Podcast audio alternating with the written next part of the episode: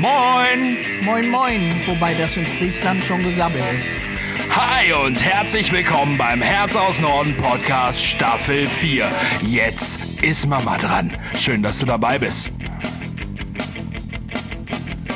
Moin und herzlich willkommen. Frohes Neues, schöne Weihnachten gehabt zu haben. Wir sind zurück beim Herz aus Norden Podcast. Das Jahr 2023 ist jetzt genau acht Tage alt und damit ist es auch, finde ich, Zeit dafür, dass die Geschichten hier weitergehen. An meiner Seite sitzt Mama wieder natürlich und wartet, glaube ich, schon ganz gierig darauf, dass wir endlich starten, weil heute kommt das nächste große Thema meiner frühen Jugend auf uns zu. Heute kommt das zweite große Hobby meines Lebens. Wir kümmern uns mal um, wie macht man aus einem behinderten Kind einen mehr oder weniger guten Handballspieler. Schön, dass du dabei bist. So, Mama, dann herzlich willkommen zurück hier im Studio. Frohes Neues sage ich jetzt dir nicht mehr. Das haben wir ja zur Not auch in der Nacht selber schon getan. Aber auf jeden Fall schön, dass du wieder mit dabei bist und dass du weiter dabei bleibst, auch im neuen Jahr. Ich sage aber auch allen, die uns jetzt zuhören, von Herzen ein neues, gutes neues Jahr. Viel Gesundheit vor allen Dingen weil ich glaube, dass Gesundheit einfach unser höchstes Gut ist. Ja, wahrscheinlich, wahrscheinlich. Aber gut, wie, was könnte besser in unseren Kontext hier passen, darüber zu sprechen, wie ist das Leben mit einer Behinderung, mit einem behinderten Kind ähm, im Zusammenspiel Mutter und Kind, behindertes Kind. Ähm, von daher, was könnte, was könnte da näher liegen, als den Menschen viel Gesundheit zu wünschen? So, wir haben vor Weihnachten geschlossen mit meiner Schlagzeugerkarriere, sind da irgendwie durchge, durchgewandert. Und in den Jahren des Schlagzeugspielens bin ich ja nun irgendwann eingeschult worden und mit der Einschulung kamen dann auch noch andere Geschichten auf mich zu, nämlich in dem Fall durch Mitschüler der Handball. Aber, das ist ja völlig zu wenig gesagt, das ist das, wie es mir ähm, ins Leben gerückt ist. Du selber hast ja mal gesagt, pass auf, es gab auf dich schon weit früher als auf mich sogar eine Art Druck, den Handball in mein Leben zu bringen. Jan, ich habe es befürchtet, dass irgendwann dieses Thema Handball kommt. Ich würde auch äh, gerne davon davor weglaufen, sag ich dir, weil ähm, dieses Handball, dieser Handballgeschichte wirklich ähm, der dunkle Teil zwischen uns beiden ist und wir werden da auch ähm, sicher nicht auf einen Nenner kommen. Aber ich will es versuchen. Handball hat in meinem ganzen Leben eine große Rolle gespielt. Warum ist das so? Weil ich komme aus einer Handballfamilie. Mein Vater hat Bundesliga-Handball gepfiffen und von daher war ich eigentlich schon als ähm, als kleines Mädchen, vier, fünf, sechs Jahre alt, ähm, also mit sechs nicht mehr, aber vier und fünf, auf seinen Schultern durch sämtliche Handballhallen, die man sich so vorstellen kann und ähm, habe zuschauen dürfen. Mein Bruder hat später ähm, Oberliga gespielt. Also Handball ist, äh, gehört zu großen Teilen zu meinem Leben dazu und zu meiner Familie. Ich betone dieses meine Familie so, weil die Familie deines Vaters, das muss ich nicht betonen, aber mit Handball und mit Sport so irgendwie gar nichts an der Brause hatte. Aber meine Familie vordergründig Sport, Sport, Sport. Sport war, war äh, ein riesengroßes Thema und ähm, hat mein Leben begleitet und ich glaube auch ähm, geprägt, ein Stück weit. Jetzt kam das erste Enkelkind. Du wurdest geboren und ähm, mein Vater stolz, ein Junge, ein Junge, hurra, hurra. Und ähm, alle Men Männer in unserer Familie spielen Handball. Dieses Kind spielt auch Handball. Nein, Papa, dieses Kind wird niemals Handball spielen können. Es äh, entstand so diese Diskussion zwischen Vater und Tochter. Und dazu muss ich sagen, in meiner Generation ähm, bist du halt, in meiner Generation und vielleicht sogar in meiner Familie, immer ähm, ein Stück weit Kind geblieben. Ich glaube, ich hätte alles getan, wirklich alles getan, ähm, um meinem Vater ein Stück weit ähm, zu gefallen oder äh, ihm einen Gefallen zu tun, ihn glücklich zu machen, ihn zufrieden zu machen. Das war so ähm, bis zu seinem Lebensende ähm, mein Bestreben einfach. Und also, ähm, wieso kann der kein Handball spielen? Kann er nicht, Papa, weil er hat eine Halbseitenlähmung, was du immer erzählst. Da kam zum ersten Mal äh, so ein direkt äh, vorgetragener Zweifel an der Behinderung, an dem Ist-Zustand meines Kindes. Ich habe es geboren. Ich bin mit ihm durch sämtliche äh, Apparate medizinischer Art gewandert. Ich habe ihn in die alles ich, ich, ich und jetzt muss ich mich zur Wehr setzen meinen eigenen Eltern gegenüber, äh, die es einfach ignorieren wollten. Sie wollten es ignorieren. Gut. Ich habe heute natürlich Möglichkeit äh, der Erklärung, warum das äh, so ist und passiert. Aber ähm, im direkten Austausch äh, war das für mich schwierig. Auf jeden Fall, wann immer der Opa kam, alle vier Wochen, du erinnerst dich vielleicht, mhm. ähm, wurde das Thema dringlicher. Ihr habt doch den OSC, ich weiß gar nicht, bist du denn da schon mal gewesen? Nein, war ich noch nicht. Ja, aber warum denn nicht? Soll ich denn mal mit dir gehen? Und nein, brauchst du nicht, Papa. Er kann kein Handball spielen. Ja, aber warum denn nicht? Also ich konnte es ihm nicht klar machen, Jan. Ich konnte es ihm nicht klar machen. Und also als Anführungsstriche brave Tochter habe ich mich dann inhaltlich auf die Dinge eingelassen. Ja, ich muss da einfach jetzt an der Stelle an der Stelle einfach mal einhaken, weil ich schon äh, höre, wie die Menschen da draußen reagieren.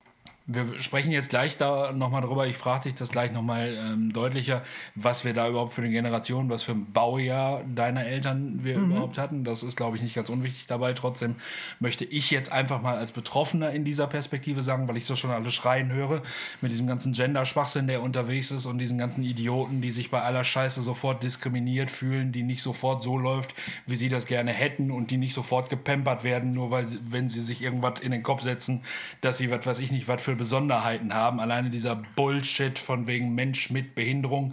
Wir sind Behinderte, das heißt sogar schwer Behindertenausweis. Das heißt ja nicht Mensch mit schwer beschädigten Ausweis oder irgend so ein Bullshit. Nein, das offizielle Dokument ist ein Schwerbehindertenausweis. Nur sagen darf man sich, weil dieser, diese woken Vollidioten irgendwie meinen, man müsste alles beschönigen. Da kann ich einfach nicht mitgehen. Und an der Stelle muss ich als betroffenes Kind auch einfach sagen, das hast du in den 90ern, weil darüber sprechen wir ja. Als ich geboren worden bin, war 87. Wir sprechen jetzt also über die frühen 90er Jahre. Ähm, das hast du einfach als Kind nicht als ähm, wie sagt man denn, diskriminierend wahrgenommen irgendwie. Das war einfach eine ganz normale Geschichte. Es gibt eine Vorgängergeneration, die dieses nicht wahrhaben wollen, noch so als, heute würde man sagen, Mindset hat. Und ich finde, das muss man auch irgendwo anerkennen. Man kann nicht davon ausgehen, dass Menschen, die 60, 70 Jahre irgendwie gelebt haben, auf einmal ihr komplette, ihren kompletten Denkmuster ändern, nur weil sich eine neue Strömung entwickelt.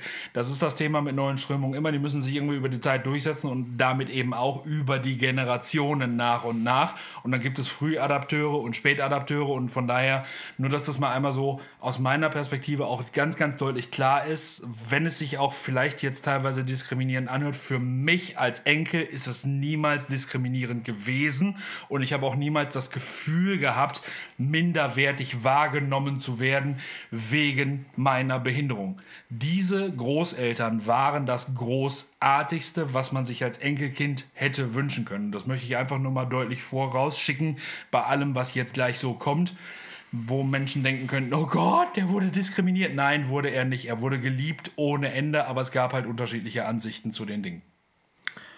Genau weil äh, diese, dieses, äh, diese Zweifel, die von meiner Seite aus kamen, er wird nicht ähm, Handball spielen können, einfach weil es ein schnelles Spiel ist, ein super schnelles Spiel. Diese Diskussion habe ich mit meinem Vater hinter verschlossener Tür.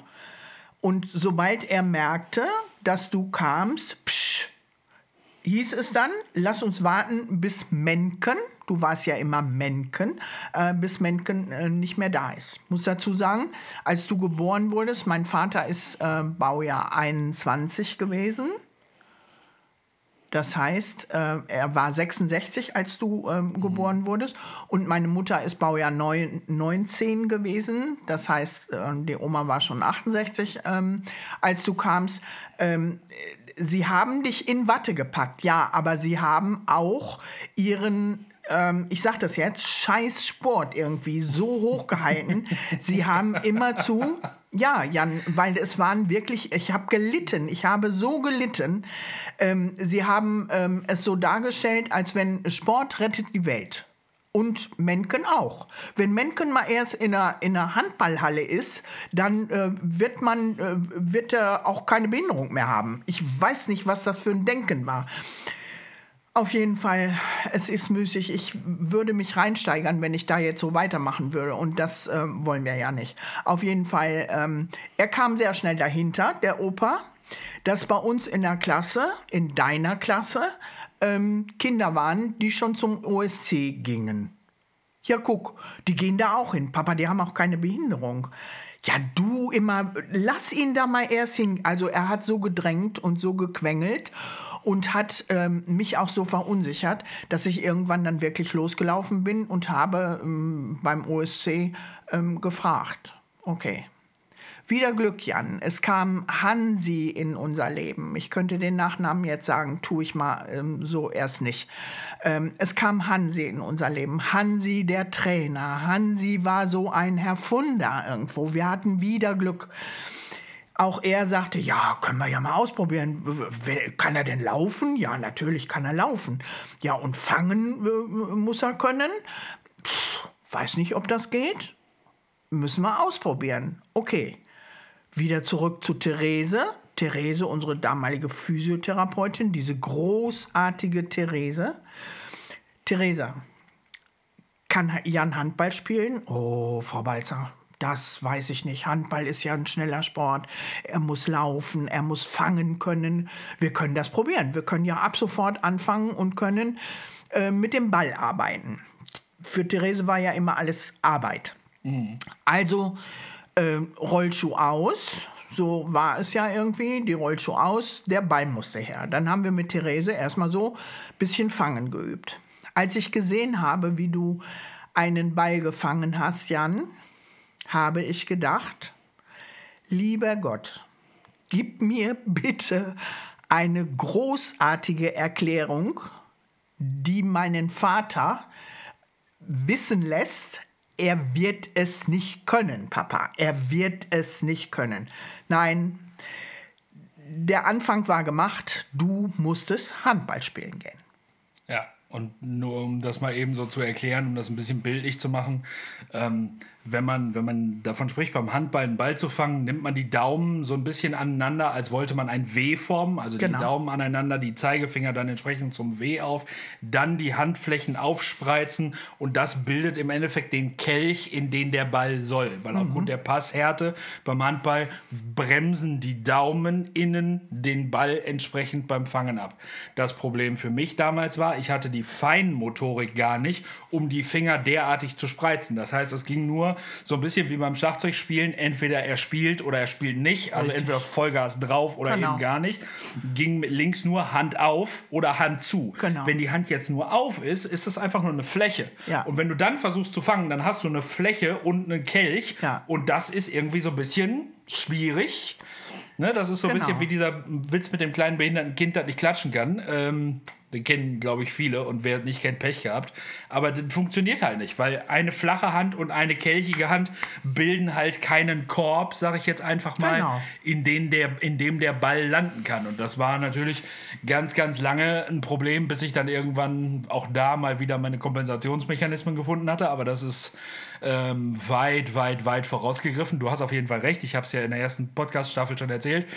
Es hat Hansi und Uli gegeben. Genau. Ähm, Uli war der, der zweite Trainer dazu, die mich einfach mitgenommen haben, reingeholt haben. Und wenn ich das jetzt so ähm, richtig nein anders wenn so wie ich das im, im, in Erinnerung habe war im Anfang des Handballtrainings was in der äh, grundschuleigenen Sporthalle stattfand zweimal die Woche war das Problem gar nicht mal die Behinderung an sich sondern vielmehr, in meiner Erinnerung zumindest, im Anfang noch die Lunge. Ich erinnere mich, einmal die Halle runtergelaufen zu sein und gefühlt eine Minuten lang gestanden und gekeucht zu haben und an das Gefühl zu denken, ich muss jetzt gleich brechen einfach, weil ich so sehr huste, was natürlich mit Hausstaubmilben zusammenhängt, mit äh, diesen ganzen Desensibilisierungsgeschichten, über die wir schon gesprochen haben, mit diesen ständigen ähm, Bronchospasmen, die dabei waren, mit jahrelanger Medikamentengabe und, und, und. Dieser Körper war ja überhaupt gar nicht gewöhnt, eine derart heftige körperliche Belastung, Belastung ja. ähm, auszuführen. Genau. So, trotz und alledem war ich für mich persönlich im Anfang so einer von vielen. Ich genau. war für mich ja immer, wenn keiner offiziell gesagt hat, Jan, du bist scheiße, habe ich immer erstmal gedacht, man findet mich toll. Und ähm, von daher war ich halt ganz, ganz schnell Teil der Mannschaft. Und ich hatte ja nun auch ähm, nette Jungs dabei irgendwie, ne? meine eigenen Klassenkameraden. Das hat mich natürlich auch in der Grundschulklasse nochmal ganz anders verankert die Jungs auch nachmittags noch mit den Jungs nachmittags noch mal durch die Halle zu turnen, mhm. ähm, als nur in Anführungsstrichen dann morgens in der Schule zusammen mhm. zu sein.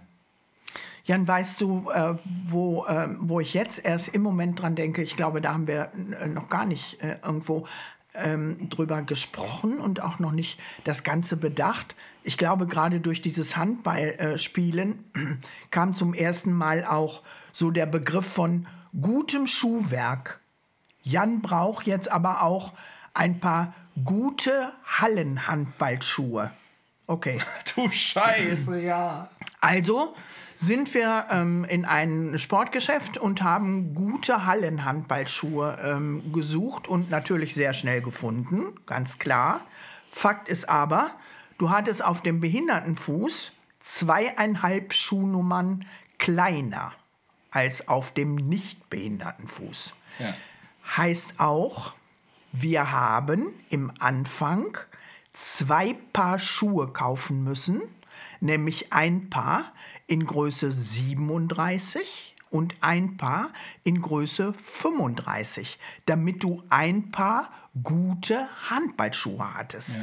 Links ein 35er Schuh, rechts ein 37er Schuh. Keinem Menschen, der uns zuhört, muss ich jetzt erklären, ähm, ja, letztendlich auch, was das für eine kostenträchtige naja, Geschichte komm, mach mal, mach mal ganz ist, einfach. Ne? Kann man ja heute auch kennen. Die Preise haben sich ja nur in Euro geändert. Du hast schon immer für einen guten Hallenhandballschuh um die 200 Mark bezahlt. Genau. Ne? Genau. In den 90er Jahren reden wir über Mark. Richtig. Das heißt, du bist dann einfach mal schlapp 400 Piken genau. los nur damit ein, weil die anderen beiden Richtig. Schuhe werden ja irgendwann ungenutzt in die Tonne gehen. Genauso. Und so war das auch übrigens mit dem Rollschuh, Rollschuhfahren. Da haben wir gar nicht drüber gesprochen. Bis ich dann irgendwann mal zu einem Orthopädie-Schuhmacher ähm, oder bei einem Orthopädie-Schuhmacher gelandet bin und äh, der hat äh, dir, weiß ich nicht, irgendwie so Orthopädie-Schuhe und äh, ja, ich habe deine Augen gesehen, ich, ja, die wird er im Leben nicht anziehen und ich konnte das auch sehr gut verstehen und dann habe ich, was ist zu tun, was ist zu tun? Und dann irgendwann habe ich gedacht, ich nehme jetzt die Sohle aus dem Schuh einfach raus. Aus dem normalen Schuh nehme ich die Sohle raus. Dein Vater konnte von der Arbeit so Hartschaumgummi mitbringen. Mhm. Und dann habe ich die Sohle, die große Sohle auf das Hartschaumgummi gelegt, habe drumherum gemalt, habe es ausgeschnitten, dann deinen zu kleinen Fuß auf diese große Sohle, wieder um deinen Fuß herum gemalt und dadurch entstand vorne so eine kleine Kappe. Und ja, das Defizit, das die zweieinhalb Defizit, genau so. Und diese kleine Kappe habe ich auf äh, ein Schaumgummi gelegt und dann so eine kleine ähm, ja so eine kleine Spalte, wie so eine Apfelspalte, Mhm. sag mal, so ausgeschnitten und in den zu großen Schuh geklebt. Und das hat wunderbar funktioniert, weil du hast das Gefühl gehabt, der linke Schuh passt genauso wie der rechte, obwohl er zu groß war, zwei Schuhnummern. Aber das musste ja nicht. Du musstest nur Gegendruck äh, spüren und schon hattest du das Gefühl, ähm, es funktioniert. Also so ähm, haben wir uns geholfen und so kann man sich helfen. Also ähm, auch die, vielleicht die höheren, ähm, die Betroffenen, die jetzt äh, dabei sind. Man kann viele Dinge einfach auch ähm, sich so erdenken und mal ausprobieren, ähm, ob es funktioniert und fündig werden. Ich glaube schon, wenn man dicht an seinem Kind dran ist, dass man dann schnell auch fündig wird. Und vor allem muss ich dir ganz ehrlich sagen, wir haben ja noch nie darüber gesprochen. Aber in dem Fall bedeutet es für das Kind die ganze Welt irgendwie. Weil Ja, klar. Ich kann mich super daran erinnern, bei diesem Orthopädietechniker, ich meine, der wäre in Meidrich gewesen. Richtig. Ähm, da auf der, auf der Dammstraße oder wie, der, wie das Ding da heißt. Auf jeden Fall gibt es den heute nicht mehr, deswegen kann man so deutlich sagen. Ähm, gestanden zu haben und dann kriegst du diese, diese Lederorthese, Ja. diesen, Ja. diesen steifen Innenschuh für einen Genau. Schuh, der deinen Fuß völlig versteift Genau. und der so deutlich zeigt, irgendwie, guck mal, da ist der Krüppel. Also das war für mich halt ganz, ganz schlimm, weil Ja, ich dieses natürlich. Gefühl hatte. Ich hatte Ja, zum klar. ersten Mal das Gefühl, jetzt wird jeder sehen, dass ich der scheiß Krüppel bin. Genau. irgendwie. Und das war halt einfach dann diese Möglichkeit zu kriegen, zu sagen, guck mal, ich, ich habe dir was gebaut irgendwie und das funktioniert. Das, Und das hat ja toll funktioniert. Ja. das hat über Jahre funktioniert. Wir brauchten nie mehr zwei Paar Schuhe. Ja, du musst es lernen halt. Ne? Ja. Du musst es lernen, damit zu laufen. Das Ja. ist was anderes, weil du hast einen anderen Druckpunkt Genau. im Schuh. Du springst anders. Das muss man erst lernen. Ja, ich habe am Anfang auch einige Male auf der Fresse gelegen, weil da, wo dieses Käppchen im Schuh ist, Mhm. hast du natürlich keinen Druck im Fuß. Du versuchst da den Druck hinzubringen, der ist Genau. nicht da, du fällst auf die Fresse, bis du mal so rausgefunden hast, okay, wo ist denn, wo ist denn mein Fuß eigentlich so? Genau. Wo kriege ich den Druck denn hingegeben? Das macht aber insofern nichts, als dass dann ja auch die Zeit kam, relativ zügig sogar, wir greifen jetzt nur so zwei, drei Jahre vor, nämlich in der fünften Klasse schon, dass meine Füße so groß gewachsen waren, dass ich auf einmal Erwachsenenschuhe brauchte. Genau. Und in der Situation wäre ich ja gewesen zu sagen, links muss ein Kinderschuh her Und rechts ein Erwachsener. und rechts ein Erwachsener. Das wäre ja noch viel schlimmer Ja. gewesen. Ja. Von daher ähm, da einfach auch mal, mal War das äh, eine gute Idee? ja, das war einfach ein, ja, ein Lebensretter. An der Stelle einfach ein seelischer Lebensretter. Das Ein muss man mal seelischer einfach mal Retter. so, Genau. so sagen. Trotz und alledem äh, noch zurück zum Handball, trotz und alledem ist für mich einfach die gesamte Handballzeit eine der grauesten Zeiten überhaupt. Das äh, muss ich wirklich sagen. Die hat äh, wirklich dunkle Flecken auf meine Seele geworfen. Äh, da bin ich auch ganz, ganz schlecht mit zurechtgekommen. Und, und jetzt, ja, es ist schwierig heute. Ganz schwierig. Und dann jeden Sonntag vom Opa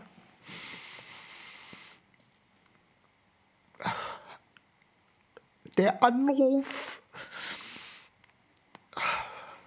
Wie viel Buden hat er denn gemacht? Gar nicht, Papa, weil er kann es nicht. Er kann es nicht. Als Mutter sitzt du dann auf der Tribüne und guckst, wie dein be behindertes Kind langsamer ist als alle Kinder. Viel, viel langsamer ist. Alle Kinder sind schon. Kinder alle Kinder sind schon am Gegentor und dein eigenes Kind ist noch praktisch in der eigenen Seite, einfach weil er es kräftemäßig, äh, lauftechnisch ja nicht hingekriegt hat. Und es war für mich auch so auf der Tribüne sitzend, war es so, als würde ich jetzt anfangen, äh, mein Kind zu vorzuführen einfach. Es war für mich so eine so eine äh, Präsentation. Guckt mal, hey, ich habe ein behindertes Kind. Guck mal, wie purzelig es läuft. Guck mal, wie, wie, äh, wie deutlich man es sieht, wenn er Handball. Es war für mich so, so ein Gewaltakt und so, so ein ähm, emotionaler Kraftakt, das auszuhalten. Das kann ich überhaupt keinem erzählen. Und ähm, wie gesagt, also ich von meiner Seite aus kann sagen, ich war ähm, Gott dankbar und ähm, allem, was dazu gehört, äh, als der Tag kam, wo es nicht mehr funktioniert hat. Auch wenn du leiden musstest wie verrückt, auch wenn man mit dir übel umgegangen ist, übel umgegangen ist. Aber ich habe es kommen sehen.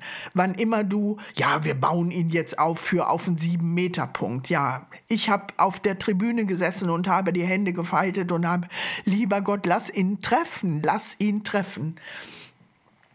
Und manchmal ist es ja auch geglückt. Es ist manchmal geglückt. Aber ich habe eben auch viele sieben Meter draußen in der Halle, vor der Halle gestanden, weil ich es nicht ausgehalten habe. Ich konnte es emotional nicht, nicht aushalten, dich da so zu sehen und dann letztendlich auch, ähm, wenn es daneben gegangen ist, äh, die Häme von Müttern zu spüren, die so sagt, ja, hätte er mal den Timo dahingestellt, der hätte den Ball reingemacht.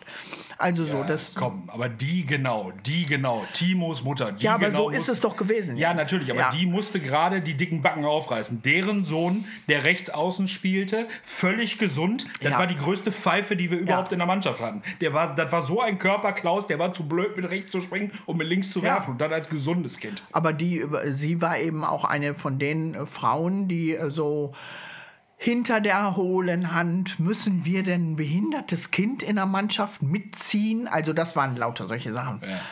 Ähm, Jan, also es war, für mich war es eine schwierige Zeit. Du hattest trotz und alledem eigentlich ähm, oft gute Sonntage, oft gute Naja, komm, also, was heißt oft gute Sonntage? Lass, mir, lass uns mal die beiden Perspektiven schon auch nebeneinander stellen. Weil du hast jetzt selber so gesagt, du hast es oft nicht ausgehalten. Für mich war, sah die Nummer ganz anders aus. Du machst Draufsicht. Du hattest die Aufsicht zu sagen, es wird deutlich, dass dieses Kind behindert ist. Das Ja. hat es für mich intern nie so an Rolle gespielt. Natürlich, klar, hast du mit jedem Pass immer wieder die Angst gehabt, boah, scheiße, hoffentlich hält der Pumpenschwengel jetzt dagegen, hoffentlich ich fange ich den Ball. Irgendwann habe ich dann angefangen zu lernen, den Ball mit rechts einfach aus der Hand, aus der Luft zu pflücken und Ja. sofort zu, zu dribbeln einfach, so dass ich die linke Hand gar nicht mehr gebraucht habe. Kriegst du dann vom Trainer einen angesagt, fang den Ball erst sicher, mach dann weiter. Ja, ja, klar, du mich auch. So, ist einfach einfacher, wenn man den mit rechts einfach nur im Laufen ähm, aus der Luft pflückt und dann ist, dann ist gut irgendwie. Aber es ist halt einfach auch so diese, diese Geschichte gewesen, irgendwie, dass ich so stolz gewesen bin, selber zu merken. Im Anfang hatte ich noch keine fünf Schritte gemacht, da waren die anderen auf der anderen Seite der Halle und das wurde immer weniger. Also diese Distanz wurde für mich auch im Training ja immer weniger, immer weniger, immer weniger. Ich bin nie so schnell geworden wie die anderen. Stimmt, ja. Klar, ich bin nie der Mordshandballer gewesen. Ich bin nie ein derartig guter Handballer geworden, wie ich ein Schlagzeuger geworden bin. Das absolut. Aber ich war immer, zumindest für mein Gefühl, und ich glaube, das ist auch ein, ein wichtiger Teil daran, zu sagen, pass mal auf, als Eltern sieht man vielleicht auch teilweise andere Probleme, weil das, was du jetzt gerade schilderst, mit den Müttern, diese Häme der anderen Ja. Eltern, die habe ich als Kind, Gott sei Dank, mannschaftsintern nicht mitgekriegt, weil meine Jungs in der Mannschaft mich niemals so an den Rand gedrängt haben. Ich glaube, Ja. das wird sicherlich auch Hansi und Uli geschuldet sein, die da als Trainer einen großartigen Job gemacht haben. Genau.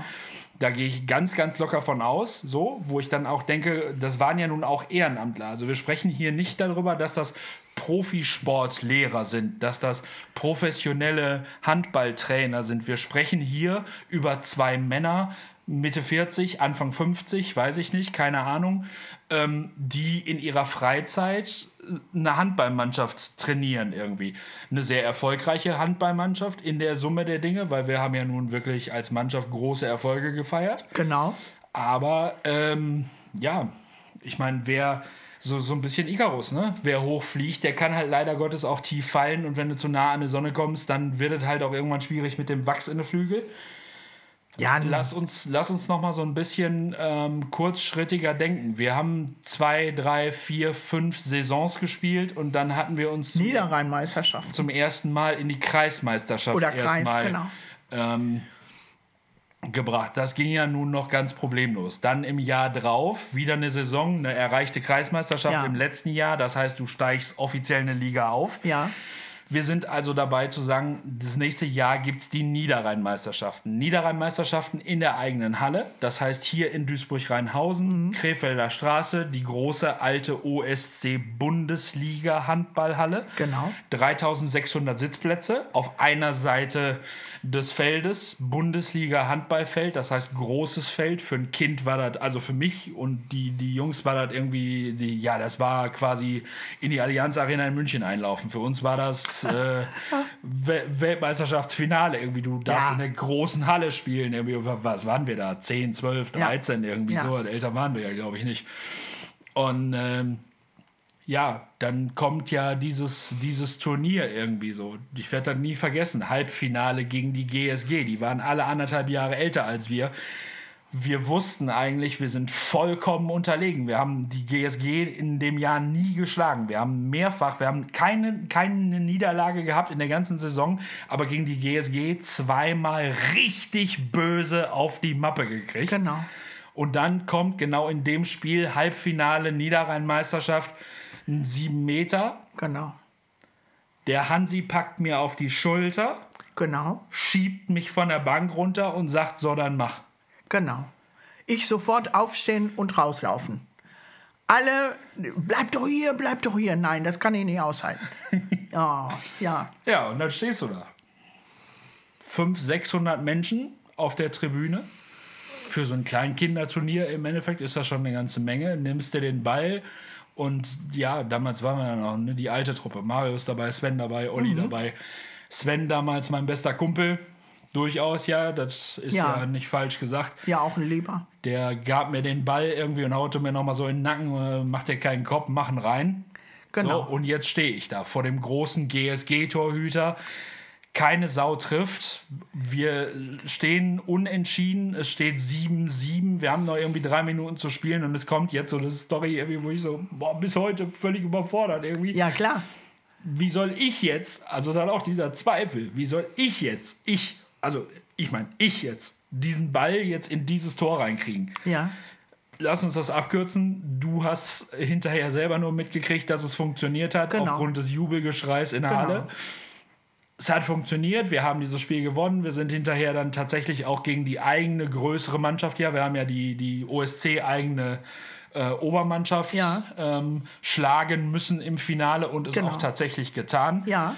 Und ja, das war der letzte Tag, an dem ich unschuldigerweise We Are the Champions hören konnte. Seitdem genau. geht da einfach gar nichts mehr. Was hat der Opa am Abend gesagt am Telefon? Er hat angerufen. Und was haben die Jungs gemacht? Die haben gewonnen. Ja, super. Wie viele Buden hat er gemacht? Äh, er hat einen sieben Meter äh, versehen. Und war es ein schönes Tor? Ich habe es nicht gesehen, Papa. Wie, du hast es nicht gesehen? Ich bin äh, rausgelaufen. Ja, jetzt bin ich aber äh, so enttäuscht von dir. Lässt du dein eigenes Kind in Stich? Und da habe ich gedacht, ähm, letztendlich hat er recht.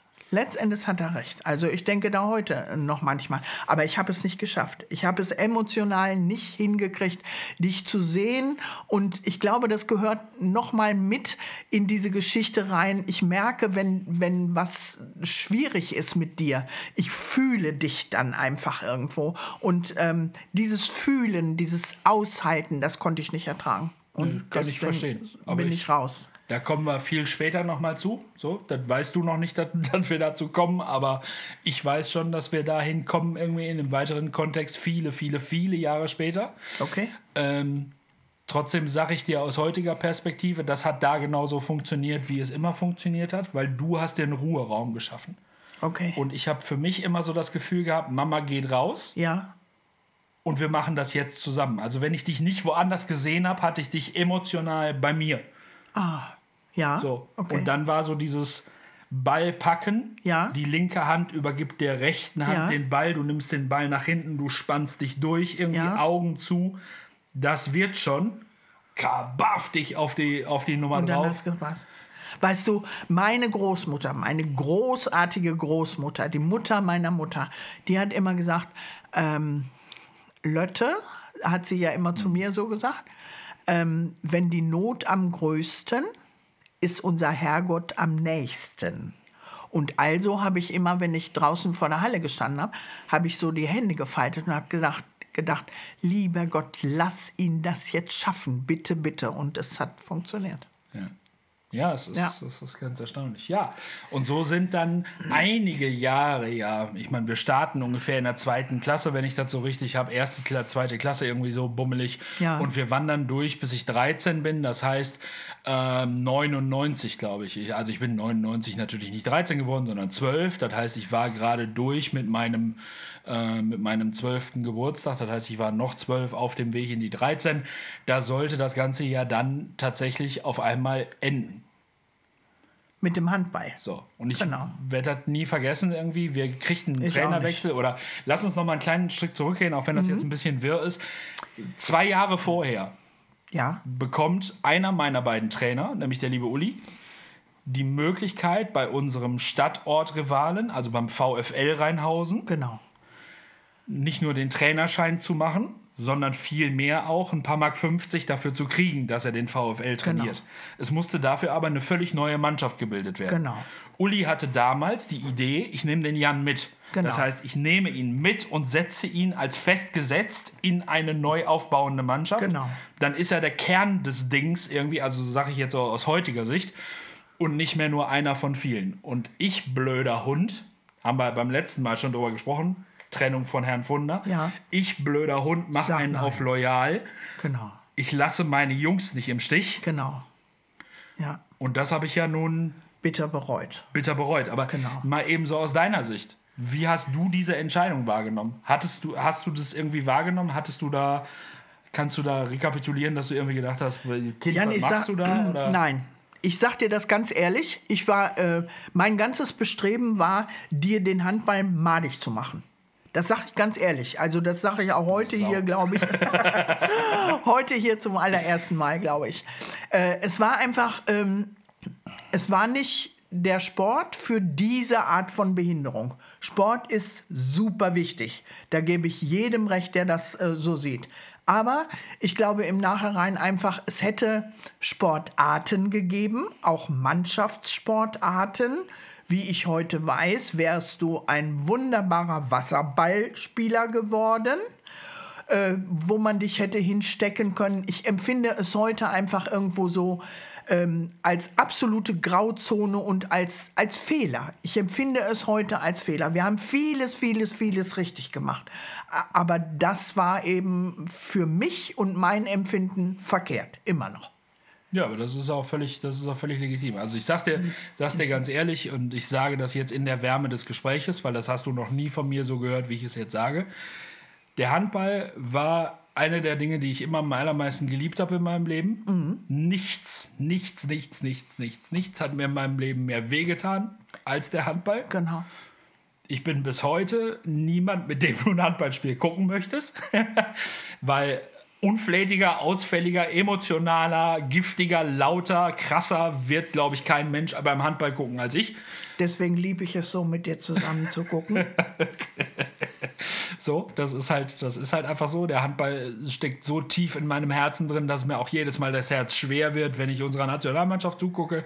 Gar nicht mal mehr so vom, ähm, vom, vom Dingen her zu sagen, boah, hätte ich doch weiter spielen können. Gar nicht, sondern einfach so diese Verbundenheit zu diesem Sport irgendwie. So, das ist, dieses Herzblut steckt da nach wie vor einfach drin. Und ich habe auch immer noch mal wieder so die Situation zu denken, boah, soll ich nicht doch noch mal einen Trainerschein machen irgendwie und einfach auf die Bank wechseln und eine kleine Mannschaft übernehmen irgendwie, mit meinem Herz ein paar kleine Jungs Ja. übernehmen und sagen, so jetzt hier, ne, wir miteinander. So, dieses Blut steckt da drin. Ich gebe dir heute aber und aus tiefstem Herzen, weil wir das hier gerade so offen haben, völlig recht. Das hätte nie passieren dürfen. So Ja. sehr ich es geliebt habe und so sehr ich es vermissen würde, Ja. hätte das nie passieren dürfen Ja. weil, glaube ich, nachhaltig eins, eine der Situationen, die mich in meinem Leben und in meinem Sein und in meinem Werden und in meinem, ja, in meinem ganzen Charakter am allermeisten erschüttert haben, bis heute, ist das Ende dieser Dinge. Weil Uli ging dann, Hansi übernahm den Laden alleine Ja. auch nicht mehr der Jüngste. Will heißen, es kam ja für ihn auch so langsam die Zeit zu sagen, boah, ob ich das noch lange mache, Richtig. ob ich da noch lange Lust zu habe, ja auch. Richtig. Dann kamen noch mal so Jungs wie äh, Svens großer Bruder Björn und der liebe Marco dazu. Genau. Ähm, Marco, um den, mal den Bogen eben zu spannen, wir haben mal von der P-Kip-Dozentin gesprochen, die dich Genau. darauf hingewiesen hat, zu sagen, boah, geh mit dem Kind mal zum Arzt, das sieht mir nicht gut aus. Dagmar. Dagmar, genau, Dagmar ist Marcos Mutter. Genau. Und Marco trainierte mich dann also auch noch mal ein paar Wochen beziehungsweise Monate sogar Und waren lieber. äh, und war ein super Lieber, ist Genau. auch glaube ich nach wie vor mittlerweile ein toller Vater. Also Marco, solltest du das solltest du das irgendwie mal hören. Ich versuchte das mal gangbar zu machen. Alter, danke, danke, danke für alles, was du getan hast Ja. und vor allem danke dafür, dass du so ein wundervoller Mensch warst und bist. Das muss ich dir da einfach ganz ehrlich mal so Genau. deutlich sagen. Ähm, und dann kam der Wechsel auf Frank. Genau.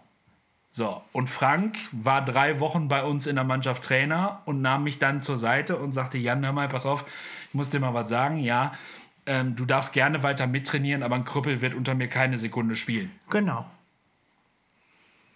Das haust du einem Zwölfjährigen in die Fresse. Hat er gemacht, ja. So, und das war auch zeitgleich, war das das letzte Training für mich und ich habe nie wieder einen Handball in die Hand genommen. Genau. Das stimmt nicht ganz, ich habe noch mal einen Handball in die Hand genommen, aber erst mit 23 wieder. Ja. Also Ich hab- elf Jahre später. Ich habe äh, lange ähm, mit dem Schicksal gehadert, ob ich nicht mit diesen Informationen und mit diesen Aussagen von eben diesem Frank mal an die Presse gehe. Ich hatte damals sehr, sehr gute Kontakte, ähm, berufsbezogene Kontakte. Dieter Gelb, eines der großen Jo. Männer unserer evangelischen Kirche. Thies Bodenkamp als Leiter der Kindernothilfe. Dr. Jürgen Tisbonenkamp, ähm, lauter diese Menschen hätten mich gestützt und hätten mich gestärkt und ähm, aber dann fängst du an zu überlegen, will man so einen kleinen Verein wie den OSC, will man ihn kaputt machen, will man, was will man denn, was erreicht man denn damit? Ich hätte Genugtuung erreicht, ja, für mich selber, ja, aber, aber so ein egoistischer Mensch bin ich einfach nicht und du warst weg und bist un, so mehr oder weniger unbeschadet durch die Nummer gekommen. Wir hatten ja das Schlagzeug. So, das war in dieser Zeit unglaublich wichtig. Wir hatten äh, dankenswerterweise unsere äh, Therese. Und Jan,